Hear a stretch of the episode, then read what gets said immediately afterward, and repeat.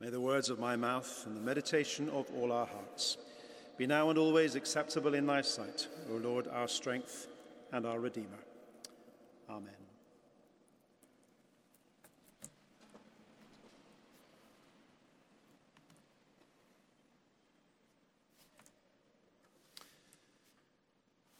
If it wasn't for St. Mellitus, we would not be here today.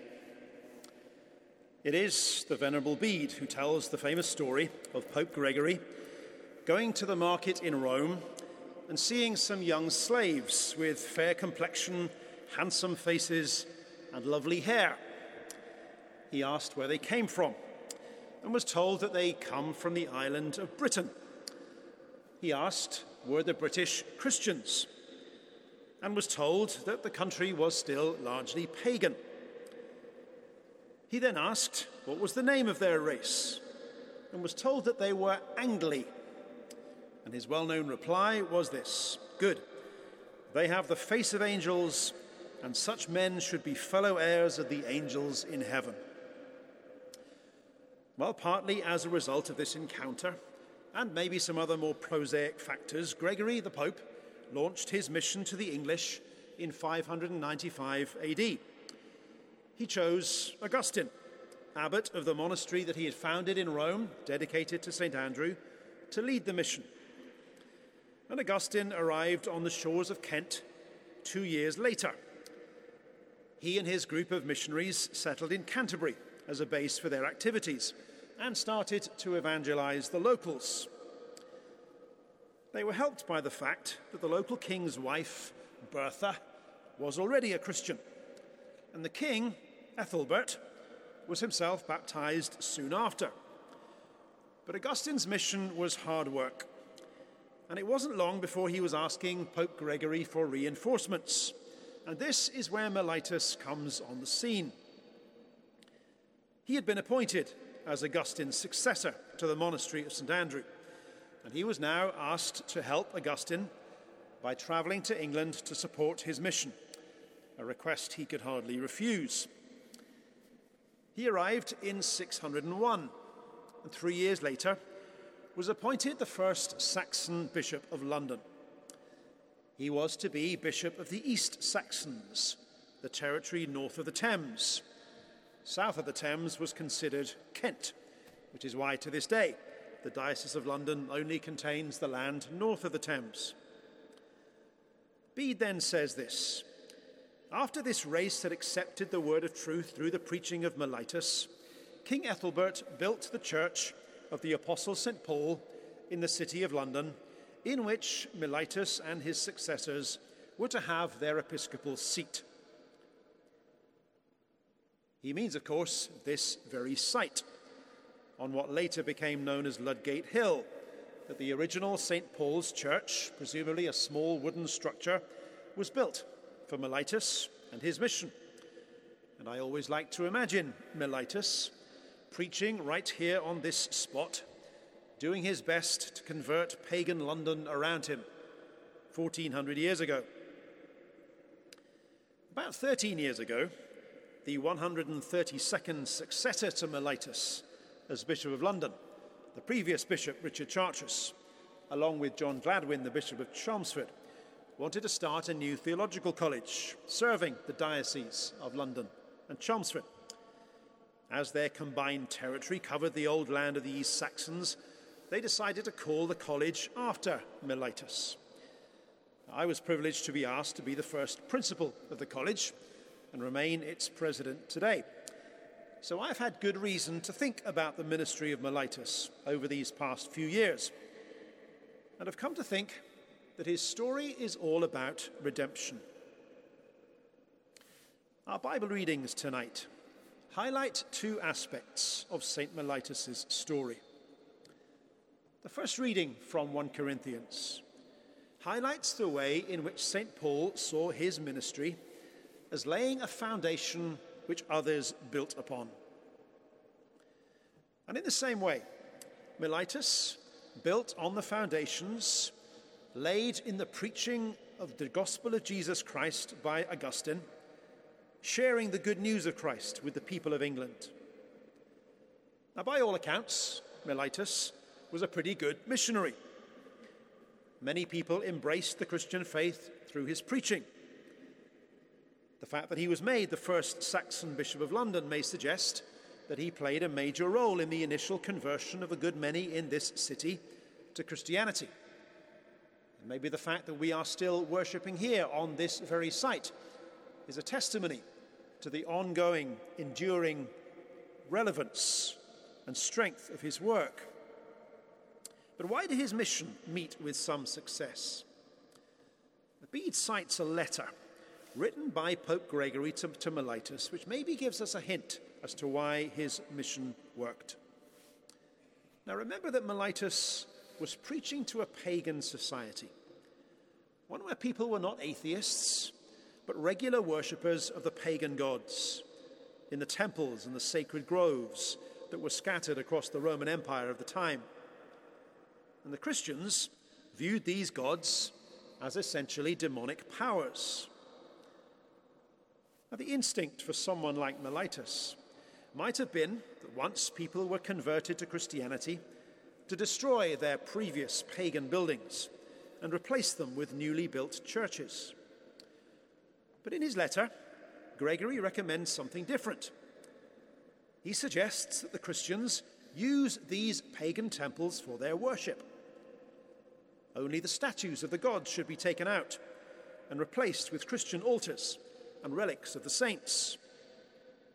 His idea was that these former pagans will be more likely to come to worship in places they are more familiar with and be able to transition to Christian faith more easily.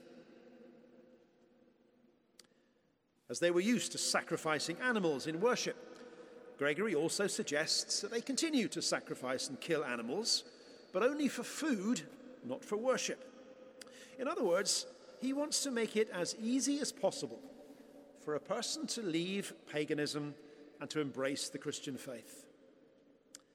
This was not a hardline, rigorous approach to evangelism but one that looks for what can be redeemed within the existing culture and can be enriched and find its fulfillment in Christ. It is grounded in a strong doctrine of creation, which sees God at work in different aspects of human culture. It sees human culture as a mix of createdness and fallenness, good and bad, neither denying the goodness that can be found in any human society yet not being naively uncritical about that culture either. It sees Christianity as enriching and fulfilling the aspirations of human culture, not destroying them. What strikes you is the confidence that a culture can be redeemed, transformed, enhanced, and redirected by the coming of the gospel. At a time when our own culture seems at a crossroads, not quite knowing where to go after or if Brexit happens, haunted by a fear of knife crime or modern slavery, with growing anxiety over climate change. Gregory and Mellitus's confidence that a similarly directionless Britain in their own time could be changed is a remarkable inspiration for us, their successors in 21st century London. And just as those pagan temples were reused and redirected to the worship of the true God, so human lives and cultures, baptized into the gospel, are not destroyed but redirected, refocused to their true end, the God revealed in Jesus Christ. And yet, Mellitus' story does not just speak of the redemption of culture, but also of people. The gospel reading for this evening speaks of the Good Shepherd, but also the hired hand who runs away at the first sign of trouble because he does not care for the sheep. And this would have been an uncomfortable story for Mellitus. After he had been made Bishop of London, Mellitus had an argument with the still pagan sons of a later king, who insisted that he give them the special communion bread which they thought had magic powers despite the fact that they had not been baptized as Christians. Mellitus refused, at which point the king's sons expelled him from the city. Mellitus went to confer with his fellow bishops, Lawrence and Justus. And it seems that they were so fed up with these pesky, obstinate Saxons that they decided to give up on them, planning to return home to Italy to live a quieter life. However, in a dream, St. Peter appeared to one of them, Bishop Lawrence, who rebuked him for deserting his post. And he quickly persuaded Mellitus to return, which he did. Now, this must have been a distressing episode for Mellitus. Banished from his cathedral church here on this site, his mission, despite its initial success seeming to have failed, London seemed stubbornly remaining pagan. And faced with a little local difficulty, he had run away, just like Peter had done in denying Christ. And yet, as it had been for Peter, failure was not the end. Mellitus did return. And even though the people of London did not accept him back, he ended up succeeding Augustine as the third Archbishop of Canterbury. The last we hear of him is as a sick old man suffering from gout and yet still full of faith. There was a story told of him as an elderly man being carried out from his rooms to face a fire which was ravaging Canterbury and threatening the cathedral church there in a fashion that reminds us of the recent fire in Notre Dame in Paris. This time, however, Mellitus's prayers were answered. The wind turned and the disaster was averted. Bede puts it like this So brightly did the man of God burn with the fire of divine love. So often had he repelled the stormy powers of the air from harming him and his people by his prayers and exhortations, that it was right for him to be able to prevail over earthly winds and flames, so that they should not injure him and his people.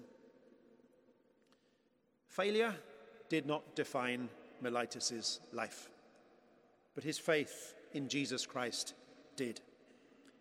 His story is one of redemption. That in Jesus Christ, culture can be redeemed, enriched, and fulfilled and redirected. But even more, people can be. People like you and people like me. Failure, rather than the end of the story, can be the beginning, it can be the gateway to humility to true self knowledge and wisdom. At this Easter time, the story of St. Mellitus can point us back to the truth that through the cross and resurrection of Christ, we and the whole world can be redeemed, forgiven, and restored. In the name of God, Father, Son, and Holy Spirit, Amen.